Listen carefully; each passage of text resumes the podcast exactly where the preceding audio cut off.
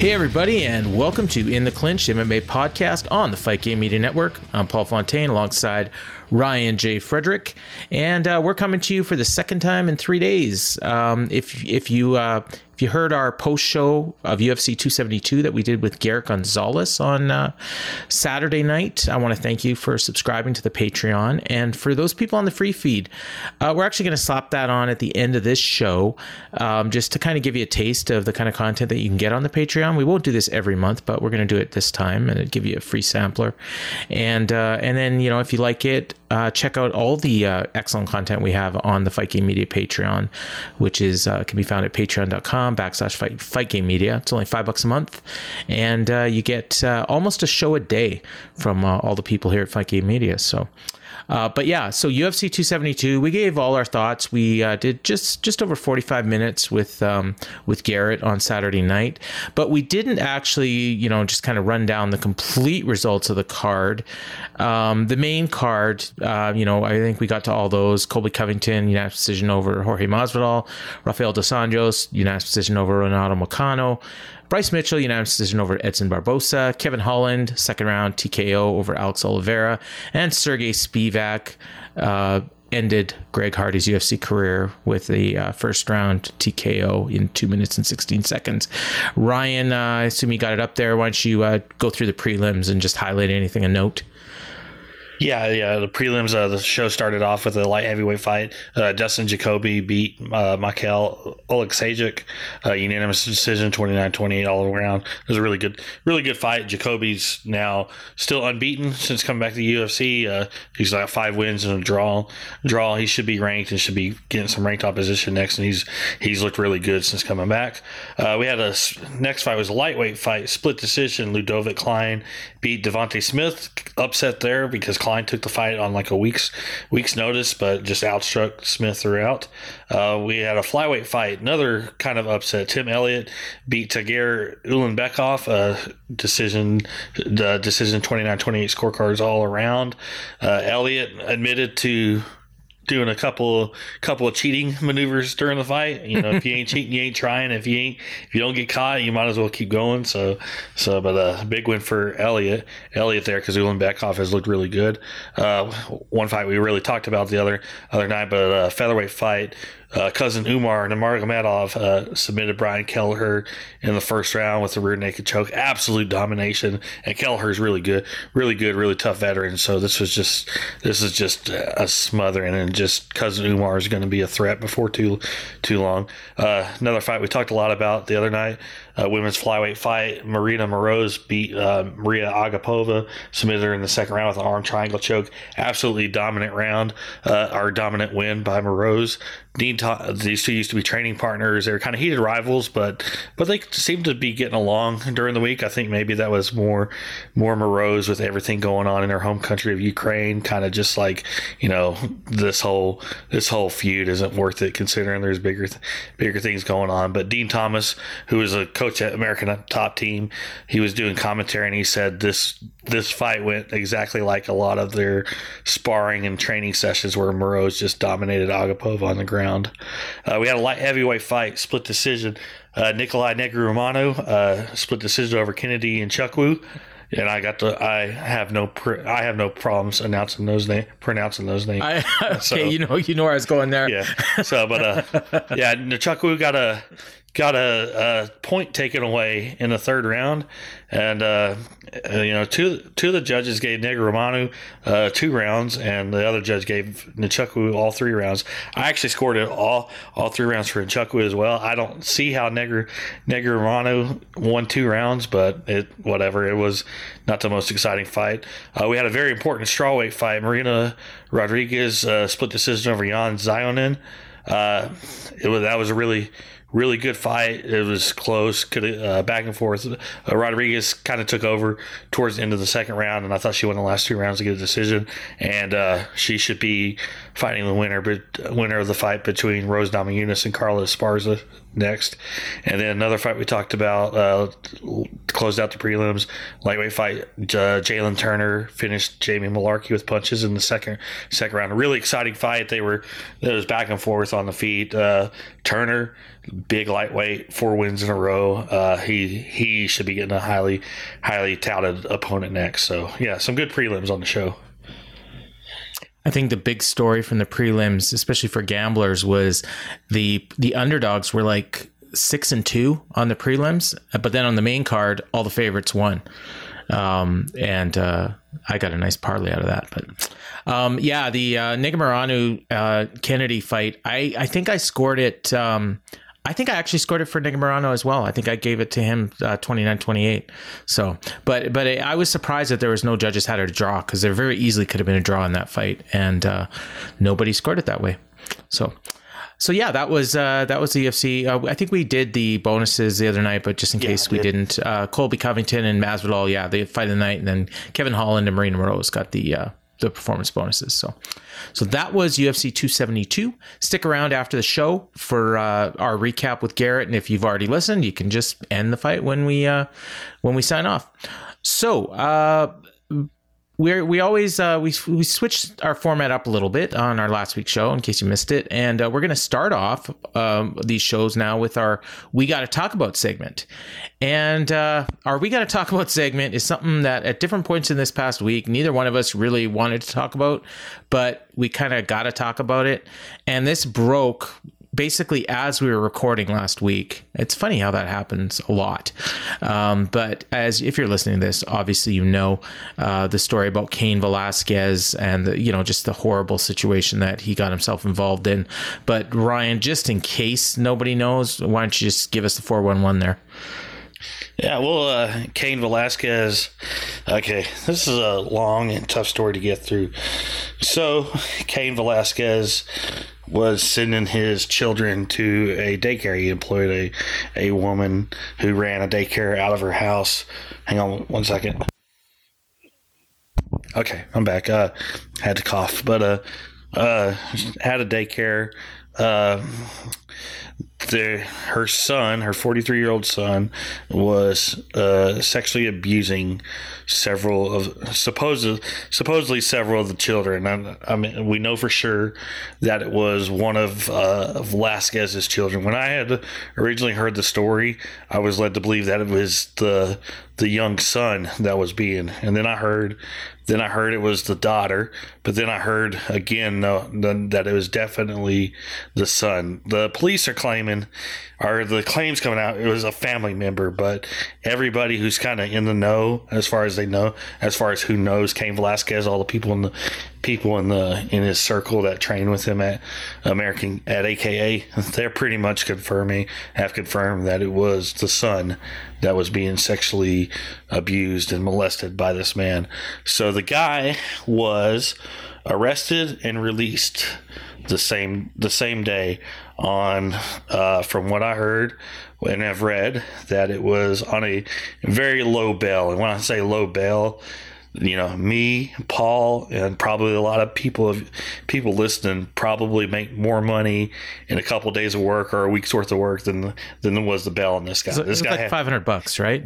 Uh, yeah even Cain velasquez's uh, lawyer mark Geragos has claimed that it was basically no bail that he, the, whatever whatever is the case the guy should have never been re, been released because the story is that that he could have possibly sexually abused these children up to 100 times which there's just there's mm-hmm. this guy shouldn't have been been allowed on the street, you know, back home. Uh, on Monday of last week, they uh, his parents or his his mother and his stepfather were driving him to, I guess, get his ankle ankle monitor and, and all that, you know, and uh, they were chased down by Cain Velasquez in, a, in, a, in, his truck. Cain was chasing them and then rammed into him a few times. There's been some fo- a little bit of footage that has come out, but uh, Cain fired three shots. You know, you know, with with the gun. They were targeted at the at the guy, but unfortunately, the one person that got shot was the guy's stepfather. He suffered, you know, non life threatening injuries, but uh, Cain was arrested, uh, charged with attempted murder and a whole bunch of other charges. Uh, he was denied bail today, uh, which which you know that's another part of the story because the judge because I read something about the judge who denied him bail uh you know several years ago granted bail to a guy who had murdered his infant like 14 month old child but he wouldn't the or he or she, whatever the ju- judges wouldn't, you know, called called Cain Velasquez a threat to society. I mean, the the guy's fam- the guy the the alleged the alleged abuser and his family are all under a protective order right now. I don't think he would do anything crazy, crazy, but it's just it's kind of like it's it, you know you can't take you can't do vigilante justice but there's all these like you know he shouldn't have done have gone after the guy and tried to to whatever. Who knows if he was actually trying to to shoot the guy or kill the guy or what. And then nobody knows because because Cain hasn't spoke on the situ on the situation. He hasn't had you know so uh, all of all of the statements have been coming through coming through a lawyer. Uh, I read a, just another story today in Tennessee about how a former sheriff's deputy who was accused of raping a 14 year old girl struck a plea deal with prosecutors and he got no prison time and he doesn't even have to register as a sex offender. So, I mean, when you kind of hear these stories, like you want to you want to commend Cain for going after this because our because these things it's like the legal system is kind of failing in these situations. Yeah, you got to let the legal system do do the works, but but you know I don't want to get into a lot of my personal history, but I have very low tolerance for you know child molesters. Those guys, those kind of people don't need to be on the street. Yeah, Cain shouldn't have gone after him. Uh, Cain, you know, he messed up and he deserves he deserves whatever punishment he gets. I what you know, and it's going to be unfortunate for his family that he's probably going to do some, you know. Yeah, it just depends on what happens. I could, I could honestly see in this situation a jury having sympathy and giving him a no, a not guilty if they actually go through with the attempted murder charges. And see eight or nine other charges that that'll get him because those are, you know, stuff that's going to stick. You know, he's probably going to do some serious jail time. Uh, it sucks for his family. I get the idea of wanting to, uh, to protect your family. Everybody does. Every parent wants to protect protect their child, and nobody wants to see a guy who's done stuff like that to their children out on the streets walking freely. Freely, it's just none of none of this situation is right, and I kind of just would like to stop there. So the only thing I'll add um, is I, um, I I can't excuse the high speed chase and the firing bullets into a car I totally understand, you know, well, I shouldn't say I totally understand because I don't. I, I mean, I can't, I, you know, understand what he, what was going through his mind. I can only assume that he basically, you know, lost his mind. So whether or not, you know, temporary insanity is going to end up being, you know, what happens or justifiable or whatever, or that they just hope for jury nullification. Um, you know, I don't want to see this guy go away for 15 years because he was doing what he thought was right to avenge his his son. Um, you know, but you also can't send a message that it's okay to just go on a high speed chase and go firing bullets into a vehicle. Um, so, you know, I am not condoning child abuse, obviously. Um, I, you know, when I, you know, I was a little vocal about this on Twitter and I had somebody, you know, said, oh, this is spoken like someone that has a child molester in their family. Like, crap like that is just stupid, you know? Um, but it's it's it's unfortunate. And you know and you've heard people say you know like i do the same thing. I do worse. You know i think dana white said anybody would do the same thing in his situation. And i think like not everybody would do the same thing. Maybe you'd want to and maybe you would, you know, and if you did, you'd probably have to pay the price for it. And uh, hopefully, he finds. Uh, I say hopefully because I don't want to see him go away for a long time. I don't want to see his kid grow up without a parent, and I don't want him to be labeled as a criminal for the rest of his life because he lost his mo- his lost his mind for, you know, a few hours or however long it was. So let's you know hope that this ends fairly soon and uh, and you know and, and it works out best for everybody. But um, you know, and hopefully this guy is never around kids anymore. Um, you know that I mean above all else, and if whatever Cain did makes means that doesn't happen, well then you know maybe some good comes out of it. So I don't I don't think I got anything else to say. Do you? No, no, that's pretty much oh, pretty much it because otherwise I might get a little little heated and I wanted to Yeah. keep myself like like Yeah. I think I've been Yeah, me too. we me and Paul me and Paul along with a few others we've had we've had a uh, we've had private discussions about this and and it got a little heated to the point where I kind of t- had told Paul originally I don't want to really talk about this story anymore but we decided to because I think we've all we've already all said our pieces but we want to we felt like it was right to bring it to the audience and how we felt about it so so yeah but uh yeah I'm pretty much done with the story and I just hope that it sucks that he was denied bail by a judge who who has given bail to to worse offenders and more, and more dangerous people because I don't think Cain Cain Velasquez is a threat to anybody outside of this one person. So it's just it's just a sad situation. Yeah, yeah, absolutely. But moving on, uh, we do have uh, a, another show, you know, because it's Saturday. So you know what that means. Um, it's uh, another fight night uh, from the Apex. Um, they're still there for, I guess, one more week. I guess the following week they'll be uh, in London. Um, but this week we've got uh, Thiago Santos and Magomed Ankalaev in the main event.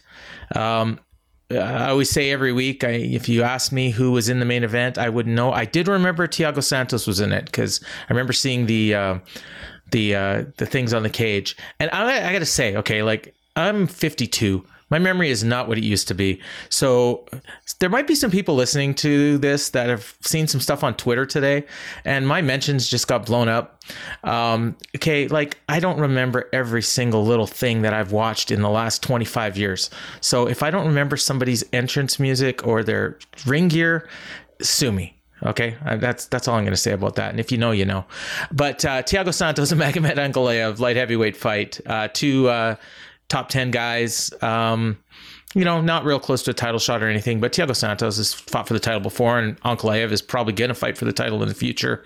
Um, this feels like a showcase for Ankalaev, um, but Thiago Santos is no easy out, so uh, I expect it to be explosive, and uh, I expect the winner to ask for a title shot that they probably won't get anytime soon. Uh, any what? Tell me about this fight, Ryan. I mean, uh, Santos, he's got back in the win column in that a in that boring win over Johnny Walker. Hasn't been the same since the Jon Jones fight when he tore up literally every ligament in his knee. And his knee just the.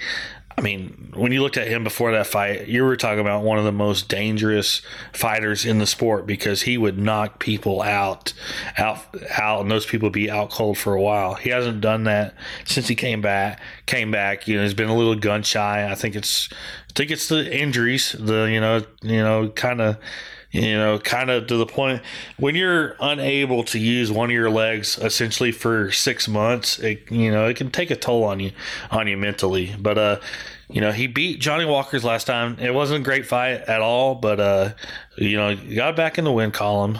Probably got some confidence back in him. Ankalaev is a tough out. Uh, great takedown artist, uh, not as good on the feet as Santos is.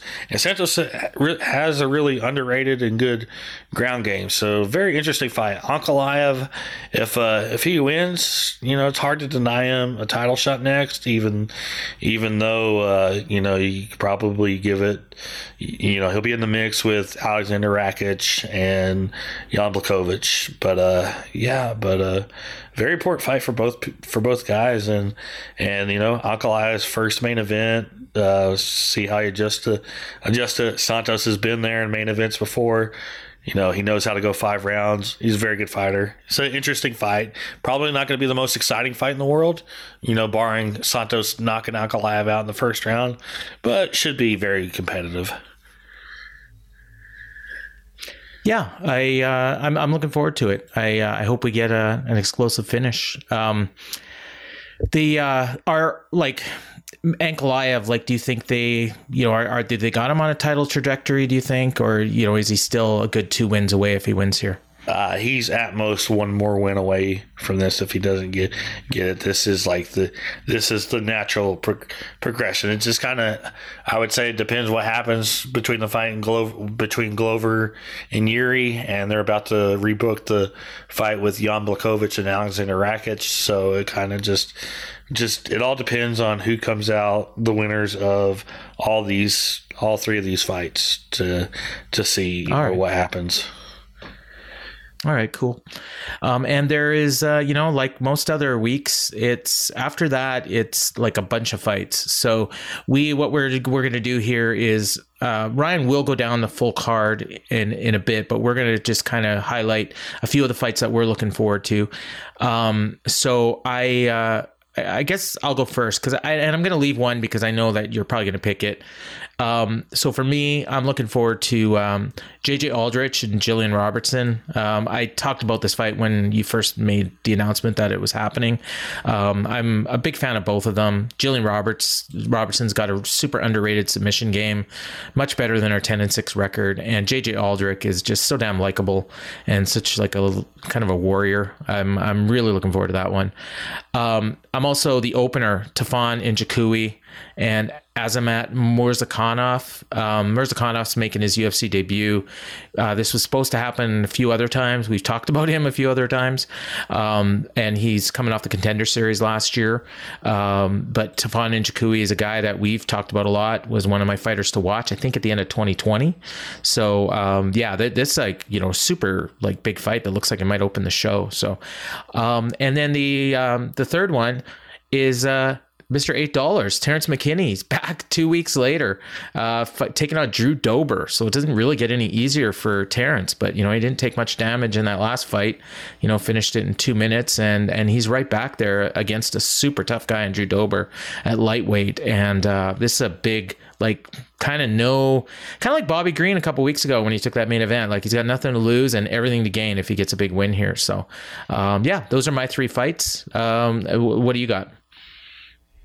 Okay, so I, am going to preface this by saying, said I actually think you know for for an ESPN plus card at the Apex, this main card is actually pretty pretty good. Uh, I got a and I got a quite a few fights over, uh, you know, on the card that I'm looking forward to. You kind of took one of my three, but it's okay. I got about I had a list about five or six, so so that's good. Uh, I'm going to start off with the main card opener, middleweight fight between Alex Pereira and Bruno Silva. Somebody's going to get knocked out in this fight. I mean, Bruno Silva Bruno Silva's got like some ridiculous like knockout string. I think he's I think he's he's won he's he's won uh, seven in a row, all by knockout, and uh, he's won he's won like uh, eight. He's won 17 of his last 18 fights. He has 22 career wins and 19 by knockout. So this guy's dangerous. And then we talked about Alex Pereira a lot when he got signed and before he made his UFC debut. Kickboxing champion, only guy to ever knock out Israel Adesanya. Has a couple of wins over Israel Adesanya in kickboxing. Uh, he's brought in specifically to go on to go on a run to fight Adesanya for the middleweight title. Uh, somebody's gonna get knocked out in this fight. It's just, you know, Pereira had a yeah. Pereira had a had he when he debuted in Madison Square Garden. He had kind of one of those one of those fights where he kind of had to get used to the wrestling in the first round, first round against uh, Andreas Michailidis. But once he got, you know, once that second round started, flying knee and punches finished finished Michailidis in the, and you know, 18 seconds in the second round. He's only four and one, four and one uh, as in MMA, but all four wins by knockout. And you know, he has something ridiculous like like the 33 win kick pro kickboxing wins and 21 by knockout. And he's been training with Glover Teixeira, so. So yeah, that should be a really fun fight. A uh, second fight uh, that I'm looking forward to uh, featherweight fight Sodiq Yusuff against Alex Caceres. Uh, you got Bruce Leroy, who's who's honestly he's getting better and better every time. Every time we see him, you know, he just he's been with UFC forever. Ultimate Fighter, Ultimate Fighter. He's had a lot of fights. fights with the company. But he's got five five straight wins, and he's looking better every time. And Yusuf is a tough guy, a ranked guy uh, who's who has uh, see he's coming off a lo- off his only UFC loss, which was to Arnold Allen, which uh, that's you know that's that's a tough guy right there. But before that, before that he had won four in a row to start his UFC UFC career. He's got six wins by knockout. That should be a fun fight. Uh, I'll say that I'm not going to say this is my third fight, but the co-main between Marlon Moraes and Song Yadong, Yeah. that's a really good fight right there. But uh, I'm going to go with for you. my third one. The uh, yeah, yeah. I wanted to highlight. Uh, I wanted to highlight a prelim. Prelim, a guy who's making his debut. Uh, it's a welterweight fight. Uh, Matthew Semelsberger is uh, welcoming AJ Fletcher to the to the UFC. Fletcher is a seven and zero. Uh, got his contract on on uh, the contender series training partner of of Dustin Poirier from Louisiana. Um, knockout guy, got a good personality. He could be uh, he could be a star if uh, he keeps winning, keeps winning. So he's got a lot of potential. So wanted to highlight him. And this card actually has three fighters who fought on the contender series this year and who won contracts who are all undefeated. So you got a lot of got a lot of interesting prospects on this show. Yeah. Uh, you didn't mention Javid Basharat, right? That wasn't one of your three. No, no. Yeah, against Trevin Jones. Uh, so that's the other guy at bantamweight. So, um, all right. So yeah, we've got. Uh, so other than um, the fights, okay, I. I, I, you know, I gotta apologize to you, Ryan. I'm distracted. I finally just shut off Twitter. Yeah, Uh, should, but, should, uh, you should have as long, as long as long as Punk didn't block you, then then I guess you know. Yeah, Yeah, not yet. I- you know, I sent him a nice compliment. I sent him a nice compliment. Yeah. Um, and it's true. Like I wasn't sucking up. Like I mean, I if you listen to the Dynamite show, you know I love this freaking Punk MJF feud. Like it's my Yeah. favorite feud in like probably twenty years. Yeah. But uh, we also got on the main card um, that we haven't mentioned: Khalil Rountree and Karl Roberson at light heavyweight, and Bruno Silva and Alex Pereira at. Uh, middleweight I, I, and now now that i say that i think you mentioned one of those as, yeah, Pereira and Bruno Silva. yeah. um, yeah, yeah. Sorry, I, I did hear the other two though. That's why I didn't mention them. Um, and then so what? Do, what do we got on the prelims? Other well, just run them down. Like yeah, pre- prelims were opening with uh, the light heavyweight fight you mentioned, Tafon Nchukwi against Azamat Murzakanov. Uh, we have a bantamweight fight, Chris Moutinho, who's best known as coming in on short notice and taking a beating at the hands of Sean O'Malley, but he got really popular off that fight. Fight, he's uh, returning against uh, Guido Canetti. Got a middleweight fight, Dalcha Lungi, Lungiambula against Cody Brundage. Got a women's flyweight fight, Sabina Mazo against Miranda Maverick. Uh, featherweight fight, Damon Jackson against Kamuela Kirk.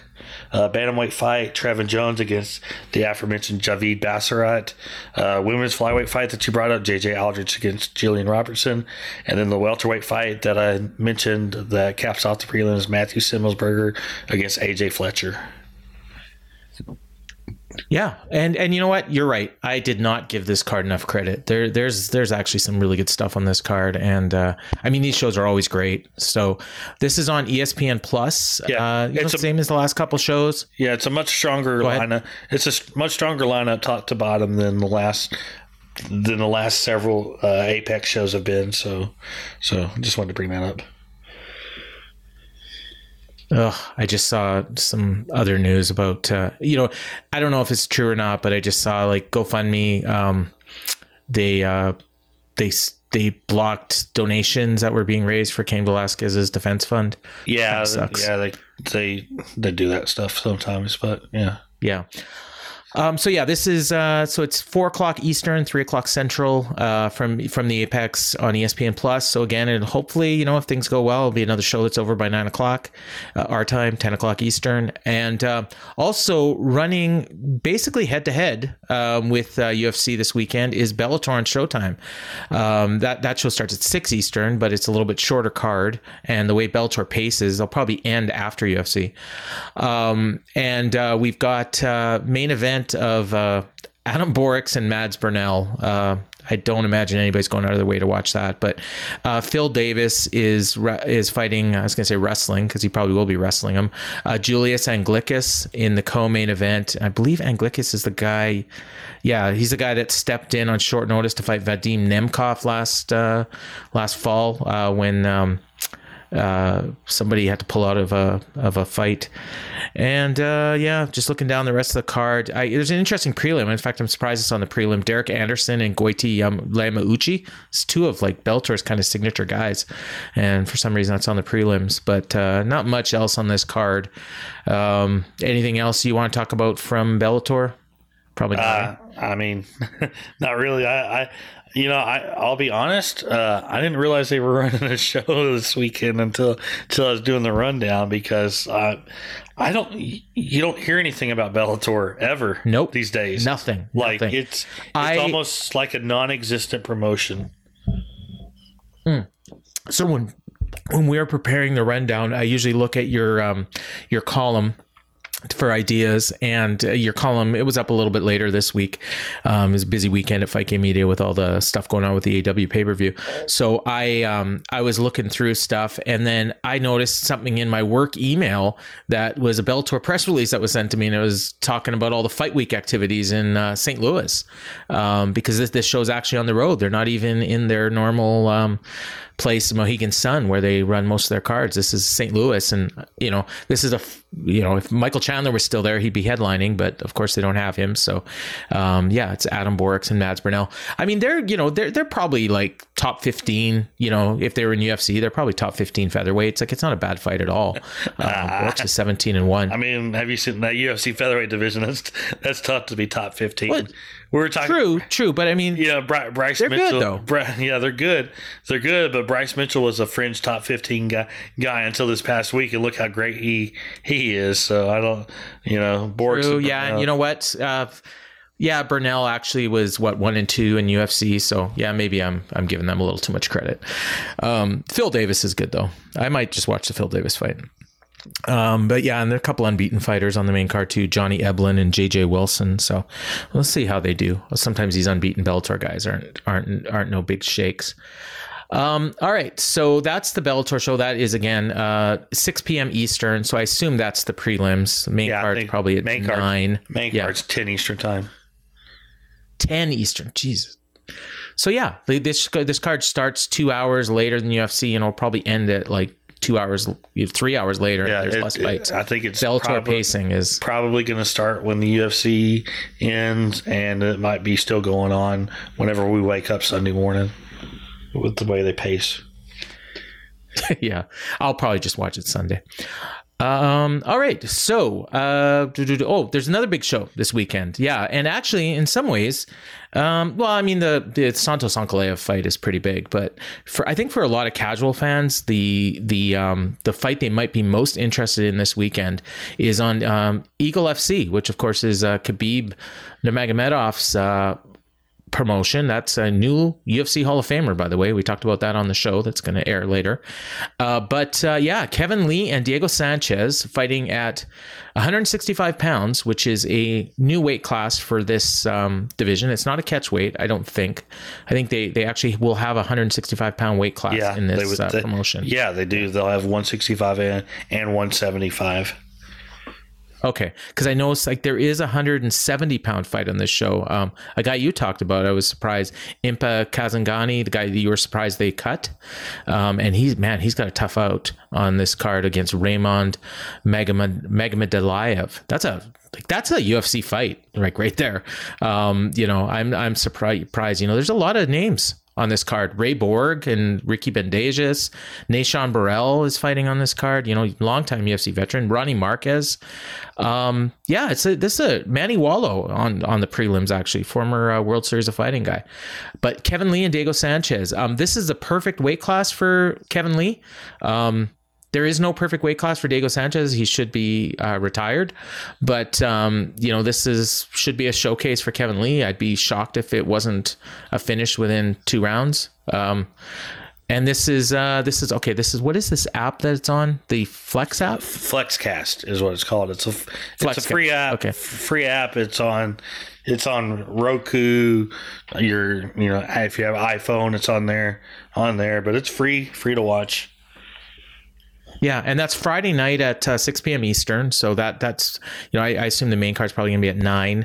Um, and yeah, I mean there's not much else going on on Friday nights. So I mean we got the NCAA tournament this weekend, I think, but um, uh, but yeah, Kevin Lee and Diego Sanchez, uh, big, big fight. I mean, do you see it going any differently than what I said? I mean, I don't. I think Kevin Lee's going to win. It's just, it's so, it's going to be just so weird. You know, it's Diego Yeah. Sanchez. He's the original Ultimate Fighter. He's been fighting in the UFC since 2005. It's going to be so weird, you know, watching him fight, you know, without the UFC gloves or not inside the octagon. It's just, it's kind of weird. I mean, we, we, he probably still shouldn't be fighting. I'd much rather he'd, him do this and bare knuckle fighting. I'll, I'll say that much Yes. say that much. But uh, but man, Kevin Lee, you know, he said he's long said he he would be the best fighter at 165 pounds.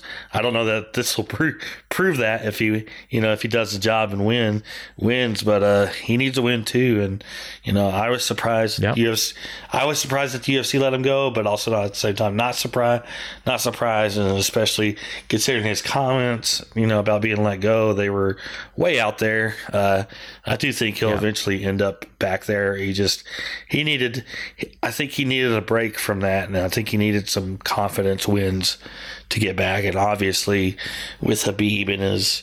You, I've talked about it, Habib and his relationship with Dana and Ari Emanuel and everybody there. Like, you know, Eagle FC, whatever you want to think it is, it's it's a feeder promotion for the UFC.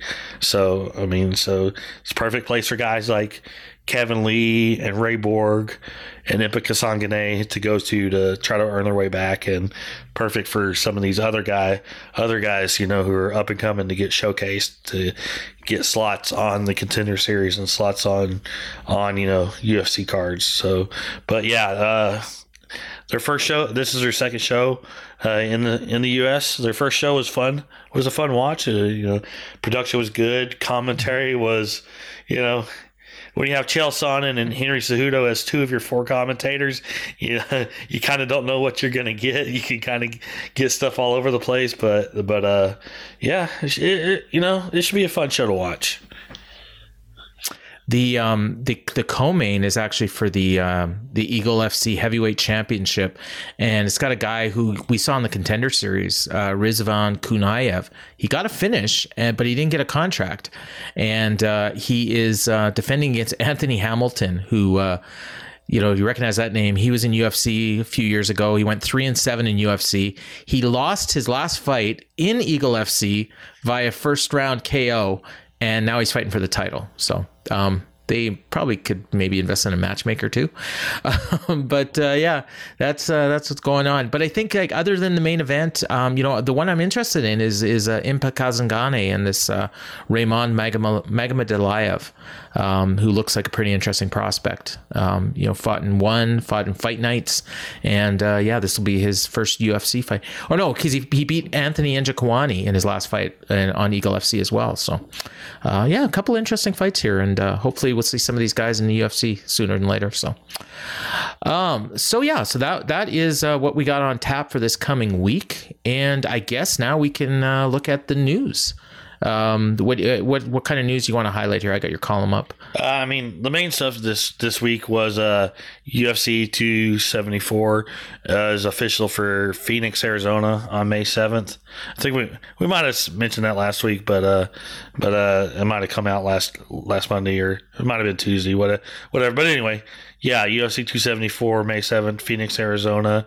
Uh, they're probably going to add a add. They're going to have to add another big fight, and I've heard that it's pot that they could add Rose Namajunas against Carla Esparza there.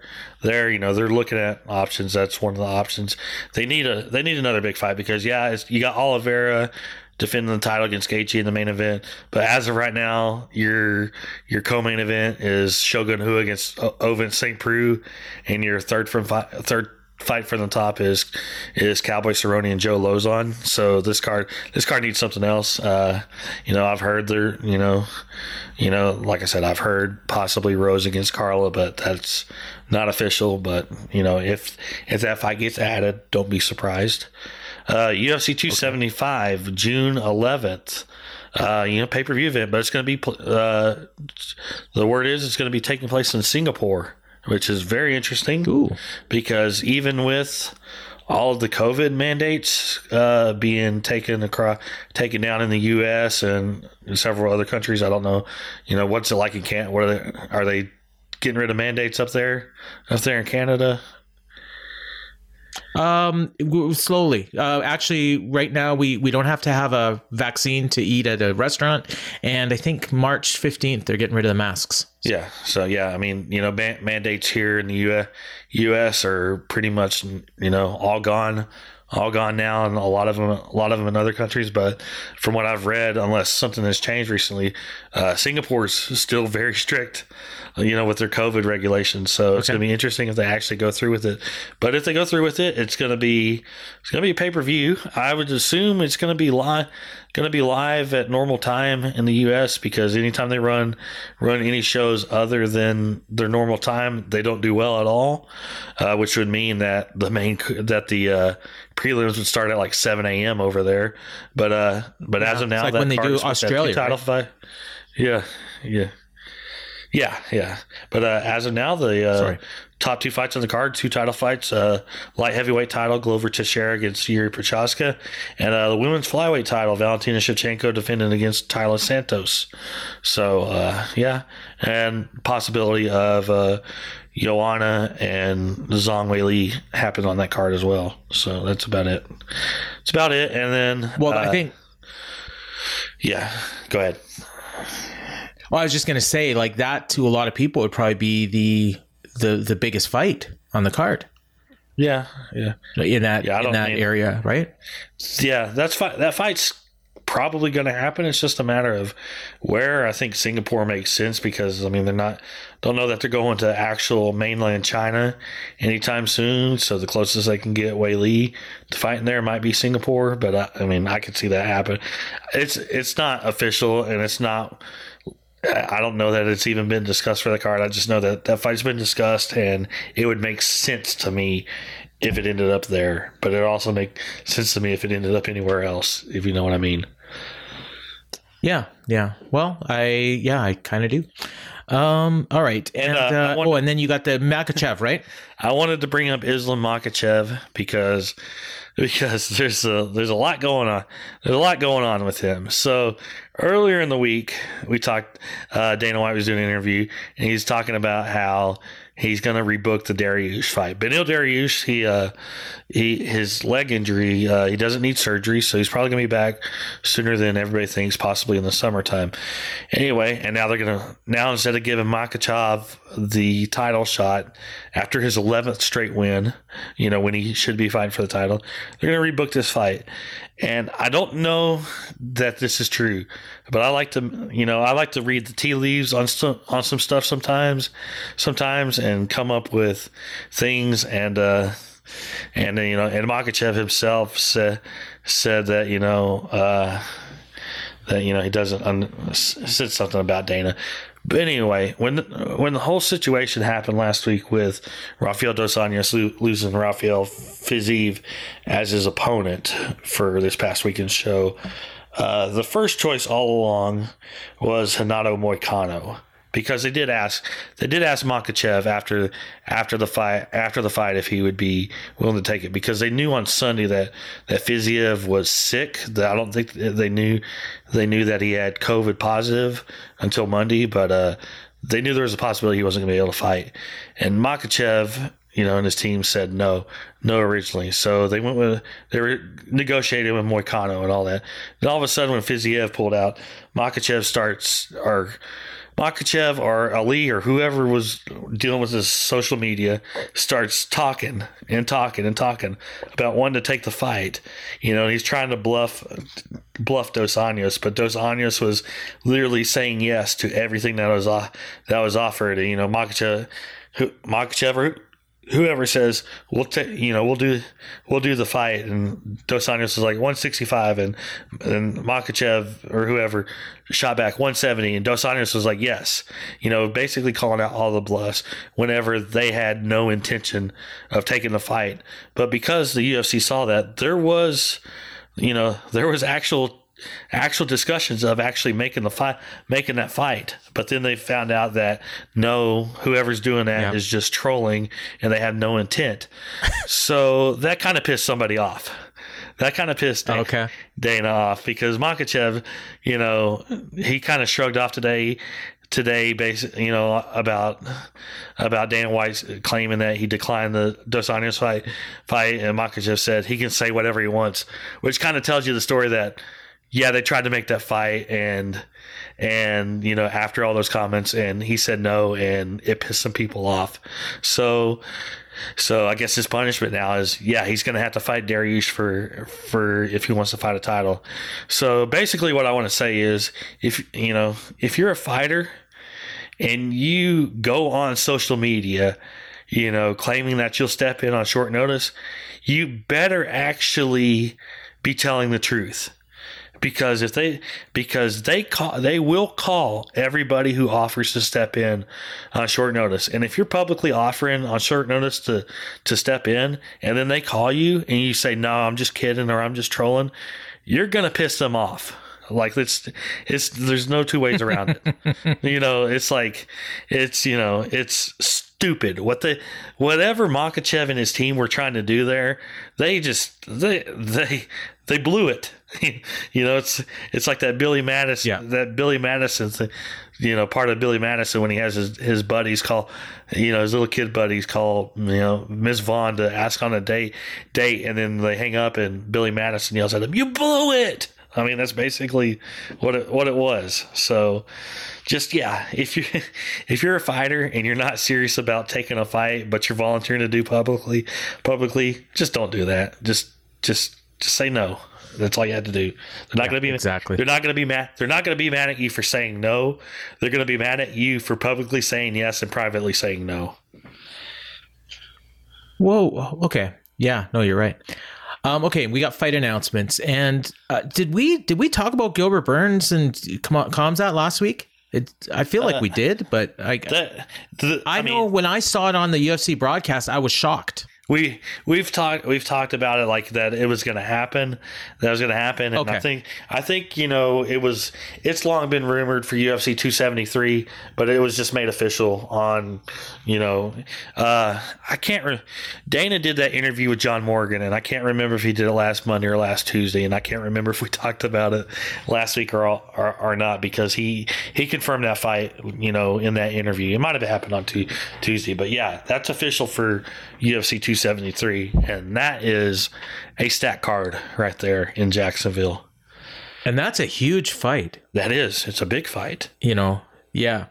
And uh, yeah, so I'm I'm really looking forward to that one. The other one that stuck out to me from your the ones you have here is uh, Cynthia Calvillo and uh, Brianna Fortino on June 4th. I don't know if there's any other ones you want to highlight there. Yeah, that's uh, Calvillo. She's going back to strawweight against uh, Brianna Fortino, who was formerly known as uh, Brianna Van Buren. Uh, she, she, hasn't fought in over two two years, maybe three. Uh, I know she got married, got married, had a child, and you know this will be a return fight. Uh, we got a couple couple ones for UFC 274 on May uh, May 7th. Uh, Francisco Trinaldo against Danny Roberts, and then Randy Brown against Khaos Williams in a welterweight fight that should be fun. Uh, two fights for the Columbus card: uh, Jennifer Maia against Manon Fiorot, and a uh, replacement, uh, Nate Landwehr, who was originally supposed to fight Lerone Murphy, but Lerone Murphy's out with injury, and David Onama, a guy we talked about who, who just fought, who's got a lot of potential. He's going to fight Nate Landwehr, so that should be, you know, that should be fun. And then um, just because we like talking about sloppy heavyweight fights, you know, those are some of their in the clinch favorites, especially Jake Collier is one of our you know, favorite. Oh yeah, favorite heavyweights to talk about. Jake That's going to be a fun fight. He signed a new he signed a new four fight contract with the UFC, and he's fighting Justin Tafa on April thirtieth. So, Other than um, uh, what's his name, Curtis, uh, that might be my favorite story of the last like since we've been doing the show. Maybe uh, what's his well, name, Chad Chris- Curtis, or is Chris it Cliff Curtis. Curtis? Chris Curtis. Chris Curtis. Chris Curtis. You mean Jake Yeah, Collier? Yeah, Jake. with the baseball player. Yeah, Jake Collier above above Huggy Bear. Huggy Huggy Bear's breakdown. Uh, you know what? I think I do. I think I do. Because when I saw Jake Collier fight, uh, who was it? Um, uh, oh, the former middle, former middle, uh, John Volante. Like the Yeah, two of them, they, you know, and, and yeah, that I mean, and I thought, like, why am I watching this? And now I'm like looking forward to Jake Collier. So yeah, I, I think, but it's close. I, I like Huggy Bear too. that, would be a um, fun fight. so to when I was see. looking- that'd be a fun fight to see eventually. Jake Collier and uh, Chris Barnett. So Oh yeah, yeah. When I was looking at the uh, the rundown of, of all the shows that are coming up this week, and there's a lot of them. Um, you know, we got an LFA show, we got PFL Challengers, we got one Invicta. Are they back on UFC Fight Pass? Is this Uh, correct? Or did you, that's what the that's what the Tapology said. I know it's on MMA Junkie. So uh, okay? so I I don't I mean, know. it could be. I I, mean, don't, I actually don't know if it was on UFC. If it's actually on UFC Okay. Fight Pass, I'll just say that that's what that's what the Tapology page for the for the show said. Said I haven't looked on UFC Fight Pass to see if it's on the schedule, but I know it's on it MMA could even Junkie. be a situ- could even be a situation where like UFC's not even paying them and they're just like giving them the showcase because they're going to steal all their best fighters anyways. yeah, So, um, yeah, it always made sense to me. Like as long as UFC's not paying for it, I don't see why they wouldn't put it on their on their uh, streaming service. So, um, all right, so that is that is uh, pretty much going to do it. Uh, a little bit shorter show than usual, but we got the um, the UFC 272 review coming up right away. So, um, if uh, you know, and if you want some really quality entertainment, well, I, I would tell you to go and look at CM Punk uh, calling me out on Twitter, but he actually deleted the tweet. So, uh, but my mentions have not stopped. So, um, but it's been a fun day and a fun weekend, and uh, we got uh, we got a lot of stuff coming up this coming weekend, and we'll talk about it all next week when we come back. So, Ryan, why don't you take us home like you always do? uh, before we get in the review, everybody enjoy the fights this week and have a great week. later and stick around. Hey, everybody, and welcome to In the Clinch, the MMA show on the Fight Game Media Network. And we are coming to you live on the, well, taped on the Patreon for our monthly special. And of course, we're recapping UFC 272. Colby Covington and Jorge Masvidal. And it's myself and Ryan. And we got special guests, the boss man, Double G. Garrett, up? how you doing, Garrett? What's up? This is my uh, second podcast of the day, and I don't think this one's going to be two hours long, so I'm excited. And you're talking to l- less interesting people than Bryan Danielson, but It- n- he is he is very interesting. Uh, I, I agree with you, but I would imagine if we were doing a UFC recap, uh, him bringing up all the different uh, books that he's reading during during an MMA recap is probably not the best thing. So I'm glad I'm talking to you guys instead. But yeah, that that interview was so much fun. Like, uh, you know, we, we we don't have to talk about it a lot because we we we are here to do a job. But um, you know, I think it, when you think about the people or, or the the pro wrestlers or the fighters in a sense, like who are your favorite guys over the year, over over the, the you know the last several years, and he has been pretty much my guy since about the mid two thousands. So to actually have a conversation with him was, was cool. I was like, oh, you know, he's an interesting guy. It'll be fun. You know, this is going to be catnip for Dave. Like, he, he this is going to be great but he like actually over delivered like what I thought was gonna happen, which was pretty amazing. Like he was just way better than I even realized. And by the end of the show, you know, we're getting to two hours. I usually try to wrap Dave up at about 120, 130. And I was just like thinking, I was like, this is too good. I can't wrap it up. I have to figure out how to do it in two shows or whatever it was. And then Tony Leader was like, nope, just keep going. We'll figure it out. And so we we figured out the uh, the file size. But yeah, it, was- it was so much fun. I'm really looking forward to listening to that. I, I'm probably going to get to it tomorrow. I, I'll, I'll be honest, and this isn't just a cheap plug. I've been listening to all the great stuff that's been on Fight Game Media this this weekend. So um, there, there's been some, uh, you know, we got some good stuff on on here. So Yeah, you Uh, and Maraca was- have been the the people who've been uh, listening to everything, which is great for me because you know I can listen to bits and pieces when I'm doing the editing, but um, then you know you guys can kind of tell me your thoughts as, as we try to improve and try to make all the shows as as as best as we can. I'm just enjoying it, dude. So, uh, I, if I have anything, I'll tell you. But I'm just I'm just liking what I'm here. Uh, but we, yeah, we are here to talk about UFC 272, uh, Colby Covington and Jorge Masvidal. Um, and but before we get into the the show, um, we got a special announcement, uh, which I think you know is probably the biggest news to come out of the show, and it is that uh, Khabib Nurmagomedov, former UFC lightweight champion, is going to be the headliner in the UFC Hall of Fame class of 2022. Um, they announced uh, they had a nice little video package for him. They had uh, Michael Bisping, you know, saying some really nice stuff about him. He was there. Um, you know, the fact that he's from Russia could have been dicey, but the crowd treated him with respect. And uh, yeah, I mean, I, have got the press release right here. I won't read the whole thing, but some of his uh, thing. He's got four title fight wins, tied for the most in UFC lightweight division history. Twelve lightweight division wins, the longest win streak in uh, tied for the longest win streak in lightweight history. Thirteen consecutive wins, twenty-one takedowns in a single fight, fifty-nine takedowns in his career. Uh, yeah, uh, 129.08, like an hour and 30, third most control time in UFC history. Um, and he had 88 significant ground strikes, which is the fourth most in a single UFC bout against Michael Johnson at UFC 205. And yeah, he's uh, you know he just retired like you know what a year ago, and uh, officially uh, had his last fight uh, you know 18 months ago. But uh, Ryan, did you have any sense this was coming?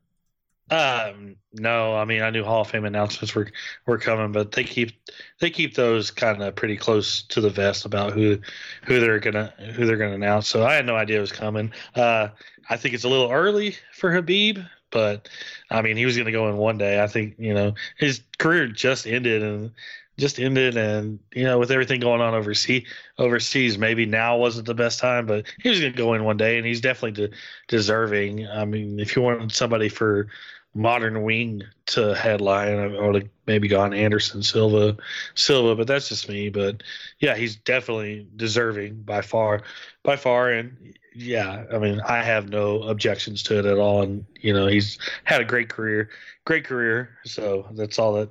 In the end, that's all that matters. He joins Forrest Griffin, BJ Penn, Urijah Faber, Ronda Rousey, Michael Bisping, Rashad Evans, and Georges St. Pierre as modern era inductees. Uh, Garrett, uh, you got any thoughts on this one? I guess I was just wondering. I know that there's not a panel of folks probably who decide what what's going on and they follow these strict guidelines, you know, like sort of a Major League Baseball or an, or an NBA or a Pro Football Hall of Fame. Is it just maybe Dana and a couple of people who put these together? Like, how do they actually come to agreement on who goes into the Hall of Fame? I think it's Dana, Hunter Campbell, Sean Shelby, Mick Maynard, and a few other high-ranking people. Craig Borsari that just kind of just sit around and be like, "All right, who are who are we going to induct? Who can we get? Who are we on good terms with right now? You know, because that makes a difference because that's why Frank Shamrock hasn't been inducted. But yeah, it's pretty much just a small group of people who decided. It, and I, I, mean, it makes sense. I, I, I guess the, the, the the way that I would sort of think about it is, who's Dana kind of chatting it up with, or you know, who, who's kind of in the in, in his memory as far as like, oh, you know, this this person I've been talking to this person, and we should probably do it. Like, I, I guess uh, you know, I, I don't know how MMA fans or UFC fans feel about it though. Like, are, are there people clamoring like, oh, you know, there are all of these people here who should go in before Habib, and he'll go in. He'll be he'll, he's like a easy. Hall of Famer, but there's these other people that we kind of need to induct first. I don't imagine that there's a ton of people doing that. I it feels like the only time people talk about it is when there's actually announcements made and when the ceremony happens, and then after that, it's like like you can't really even remember who's in it. So so I really at the, at this point, I, I it, it's just it's an extra thing to do on International Fight Week, Fight Week, and it's good for the fighters and it's good for the company. But as far as fans caring, I don't know that they do. Do I'm not saying they don't, but I don't think it's that big of a deal to the fan base. Yeah. So Ryan, you you mentioned Anderson Silva, and apparently, so I'm reading the press release. There's actually rules into as to who can go into the modern era, and it's Yeah. athletes who turned pro on or after November 17th, 2000, and are a minimum age of 35 or who have been retired for one year or more. And Silva actually turned pro in 1998. So, So yeah, that's he, why yeah, that was he's the- thinking. I was thinking he was probably possibly pioneer, pioneering. He should Yeah. go in. So Oh yeah, yeah, yeah. He'll he'll go in obviously at some point. Hopefully, you know, soon. You know, and the Diaz's and you know, there, there's a lot of names they can come in. So I got no issue with this. I was just surprised. Um, so yeah, so that's uh, so that's going to be during International Fight Week, which is uh, July 4th. You know, it finishes on July 4th weekend, but so it'll be earlier in the week, and uh, so they'll be back in front of live fans. We assume no details announced yet, but we'll get more announcements over the next couple months, and uh, we'll keep you posted. Uh, but uh, we did have a pay per view, and uh, it was UFC 272. This was headlined by two. Actually, you know, there was a, the main event and the co-main event were both non-title fights, but they were both five rounds because, um, well, Rafael dos Anjos was originally scheduled to fight Rafael Fiziev uh, in. Uh, they were going to be headlining a fight night, and then it got moved to this card. So they they kept it at five rounds because that's what the bout agreement had been. And then when Fiziev pulled out, uh, Renato Moicano took the bout on short notice, and they agreed to keep it at five rounds. But they went to a 160 pound catch weight. So, um, but uh, yeah, but and we'll get to that in a second. But in the main event, kind of went how we said it was going to go on uh, on when we did our preview on Monday uh, or Tuesday, as you guys listened to it. Uh, Colby Covington won a unanimous decision. Um, I, you know, it was either five rounds to, to nothing or four to one, depending on how you scored the second. I gave it to Masvidal, but it was super close. And I know I wasn't the only one that gave it to Masvidal, but most people gave it to Covington. And uh, I also gave it 10 8, fifth round. Um, there's a couple of rounds that you could have given 10 8 to. And for me, it was the fifth. How Uh, close was round four? Because there was the end, you know, I don't know, it was last minute or something where Masvidal did rock Covington, and he just didn't have enough left in the tank to follow up. It was pretty clear because when he did land that shot, and Covington was kind of like smiling through it. And I was just waiting for him to jump on it. I was like, nope, this dude just doesn't have any legs left to to finish it. Like, how how close was that for you guys? I, I didn't I didn't think like it was like close enough. I because I just thought Covington also had a moment where he, you know, he kind of rocked him and then he had to take well no the whole round was on the feet, but he had um he had a couple moments where he he rocked him early. So for me it was it was pretty clearly Covington. Ryan, what, what did you think? I thought it was pretty clearly clearly Covington just because yeah Masvidal rocked him and dropped him to his knees, but he didn't follow up for it because he was just too. By that point, Masvidal was completely gassed out.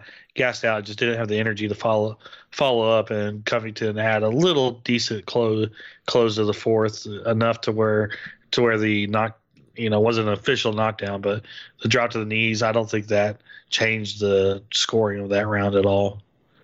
Did you did you score it, Garrett, or you just kind of were watching? No, I, I I had him. I had Covington winning every round. Okay, yeah. I'm looking at the media scores, and it's a, about maybe half had Covington winning all the rounds, and then the other half had uh, you know Masvidal winning one, which I assume was the second, and then there was a few 10-8s mixed in there as well. One one guy actually gave two 10-8 rounds. Um, Ryan had it 49-46, I had it 49-45, but either way, it was you know pretty clearly Covington. And if anybody, the only there's only one judge that gave it 49-46, and that was the second round to Masvidal. So they all gave the the fourth to uh, Covington as well. Um, after the fight, Covington, uh, I uh, I was just disgusted by his promo. Like he called out uh, Poirier, but you know he called him Louisiana street trash. He he said like his kid was Conor's kid, and he's it's just so cringe, and I'm I'm just so tired of it. Um, uh, uh, Ryan, what did were you surprised? I mean, it's a good call out, I guess, but I, I just didn't didn't care Not- for how not- he did it. not surprised. It's the only guy left here. He has to call out. Uh, Dustin Poirier talked to us in Houston.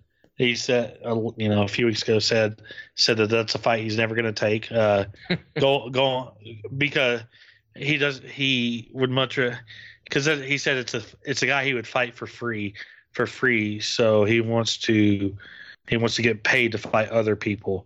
Other people. I think that was his his logic logic behind it. He'd much rather get paid to fight fight people he doesn't like or that he likes because he at least he's getting paid because instead of fighting a dude he'd fight for free. I think that's the logic behind it. But once you once you bring the kids into it, like just there's there's no going back. That's that's that's crossing a line that should never be cro- be crossed, no matter who does it, no matter if it's Colby Covington, Conor McGregor, anybody. If you bring kids, if you bring the kids into it, you've you've crossed that line, and it's of the point of no to the point of no return. It's just it's pathetic. Mm-hmm. Simple as that. So I, I had to watch the promo twice because the first time I heard it, it, it was he, he was like talking too fast and spit in his mouth. Like it, it's pretty clear that he had whether he wrote it down, like it was a planned call out for sure.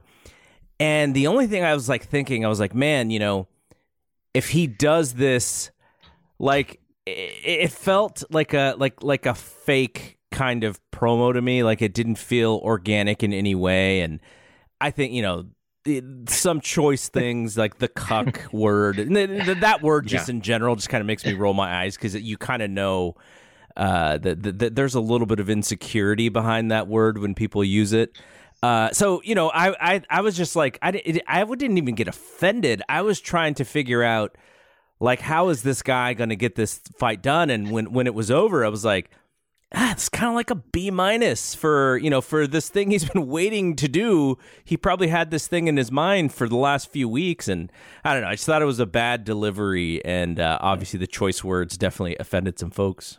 Yeah, well, he's been he's been talking about Dustin for a while, and this is probably the third or fourth time I've heard him bring bring up the kid, which is you know completely crossing the line. But everything Colby does is a gimmick. From walking out to Kurt Angle's music because he he want because he wants the fans to chant "You suck" at him. That's the only only reason. And he can't. You know, he's it's the cheap heat. The the I'm just going to insult the city I'm living in instead of just or the city that I'm performing in instead of just trying to organically get hated. You know, like people people at the point now that they hate Conor because Conor just says says such crazy stuff that that at the point that like you know it's not a gimmick and you you can hate him for it. Colby's just a straight straight gimmick that he's he doesn't it doesn't work anymore because because we've seen him getting getting beat. It's like with with Chael Chael Chael at least had the charm. There's no yeah. there's no charm in Colby Covington. There's no redeeming qualities in Colby Covington acting the way he does and doesn't. It's just uh, it's tiring, and I'm tired of, of seeing him. I uh, I thought like before he did his call out, he did like maybe I don't know 15, 20 seconds that actually seemed like it was from the heart and it was actually him, and that that was like the only you know redeeming part of of the whole you know quote unquote performance. And his cornermen were were being real dicks too. Um, so yeah, this so, but real quick, I felt like this was the time where if he wanted to be genuine, ever wanted to have anything genuine to say this was kind of like the perfect moment because at least now you're done with your with your the guy that you've been you know after for three years but the fact that he didn't want to even even take the opportunity to be any kind of genuine it just shows it, it just shows his true colors. Yeah.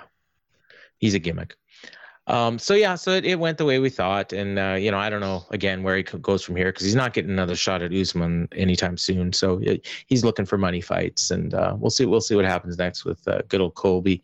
And as for Jorge, I don't know. Maybe maybe fights Conor. Maybe fights one of the Diaz's. Who knows?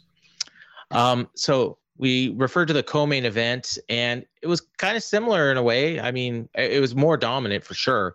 Um, Rafael dos Anjos just tore apart Renato Moicano.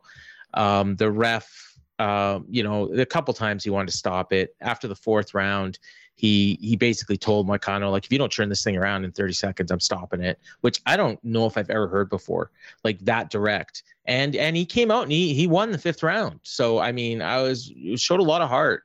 Dos Anjos kind of took it off. He knew he had the fight in the bag, and he didn't didn't seem like he really wanted to hurt him anymore. Um, although he did land a couple nice shots and and hurt him a bit, but Moicano just kept coming, and uh, you know took a lot of damage. You know, showed a lot of heart, but at the end of the day, you know, we're talking about a former light lightweight champion fighting against a guy who's fought featherweight for most of his career. So, um, I just, uh, you know, he they kept calling it like, oh, he's gained a lot even in losing. But in for me, it was just Dos Anjos. You know, he needed a fight. He's been off for a long time, and uh, and he he he got the big win here, and uh, hopefully, uh, you know, maybe gets that fight with Fiziev. Um, Ryan, were you surprised at all? I know you picked Dos Anjos, so I doubt it. Yeah. You were. No, I wasn't surprised, but I have some very major thoughts on this. I think everybody failed Renato Moicano. His coaches failed him by letting him letting him continue to get get a beating when he didn't need to. I thought Marc Goddard failed him, you know, because if you listen to Marc Goddard, he he clearly said after the fourth, "I think I'm going to stop this fight." And then, yeah. uh, and then something happened between the, that moment and then the whole 30, 30 seconds is like, like you've just jumped back on what you what you felt was the right thing to do. I thought he failed in that. I thought the doctors failed failed Moicano in that. He was very clearly clearly he he was done after the third round for sure. There was no way he should have been able to come out for the fourth, and even no more of a way he should have been able to come come out to the fifth. I think it was just a failure all around, and and you know the the whole saying saying is you know the coaches are supposed to be there to protect the fighters from themselves, but the referees are supposed to be there to to protect the coaches the coaches from from you know messing up and not protecting the fighters. And same thing with the doctors. I think just everybody from the top failed failed in letting Moicano fight. Yeah, he showed some great heart in the fifth, fifth, but this is you know, at at the price of what? What was the what, price, price what's of it? The, I mean, what's the doctor's role there? Because this doctor basically said you could stop this if if you want to. And then yeah. the referee said, "Well, can he see?" And they said, yes. So, like, because I, you know, because I, I, guess I'm a little bit more familiar with how uh, doctors would stop boxing uh, fights. Uh, I, I, and I've, you know, I've seen it happen in UFC too, but. I, like if I'm if, if I have a doctor there, I want the doctor to be pretty definitive in his statement so that the referee has enough information to make a, a, a definitive call as well and he left it a little open ended for me. I was like, he could save this guy right now by saying, "You should probably stop it." He, he's he's not seeing the punches coming, uh, at least quickly enough to defend himself. Uh, but he he just he was like, "Ah, it's up to you. It's it's 50-50. I was like, "Oh my god!" I I wanted the doctor to be a little bit more definitive in that moment. It's the same guy that's been there for what going on almost 20 year 20 years now. I think it's just he's just kind of just you know let them fight you know. I think they've got that mentality which is the wrong the wrong mentality to take to, to take. I think they just you know let the fighters fight if they want to. It's it's not it's nevada's kind of gotten bad about you know doctors not not stopping stuff. It's uh, it's the doctor stoppages in MMA have gotten worse. I'll just be the first. I'll just leave it at that.